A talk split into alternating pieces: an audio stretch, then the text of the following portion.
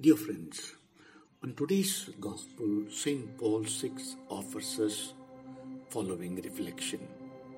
It must be said that the Holy Spirit is the principal agent of evangelization. It is He who impels each individual to proclaim the gospel, and it is He who, in the depths of consciences, causes the word of salvation to be accepted.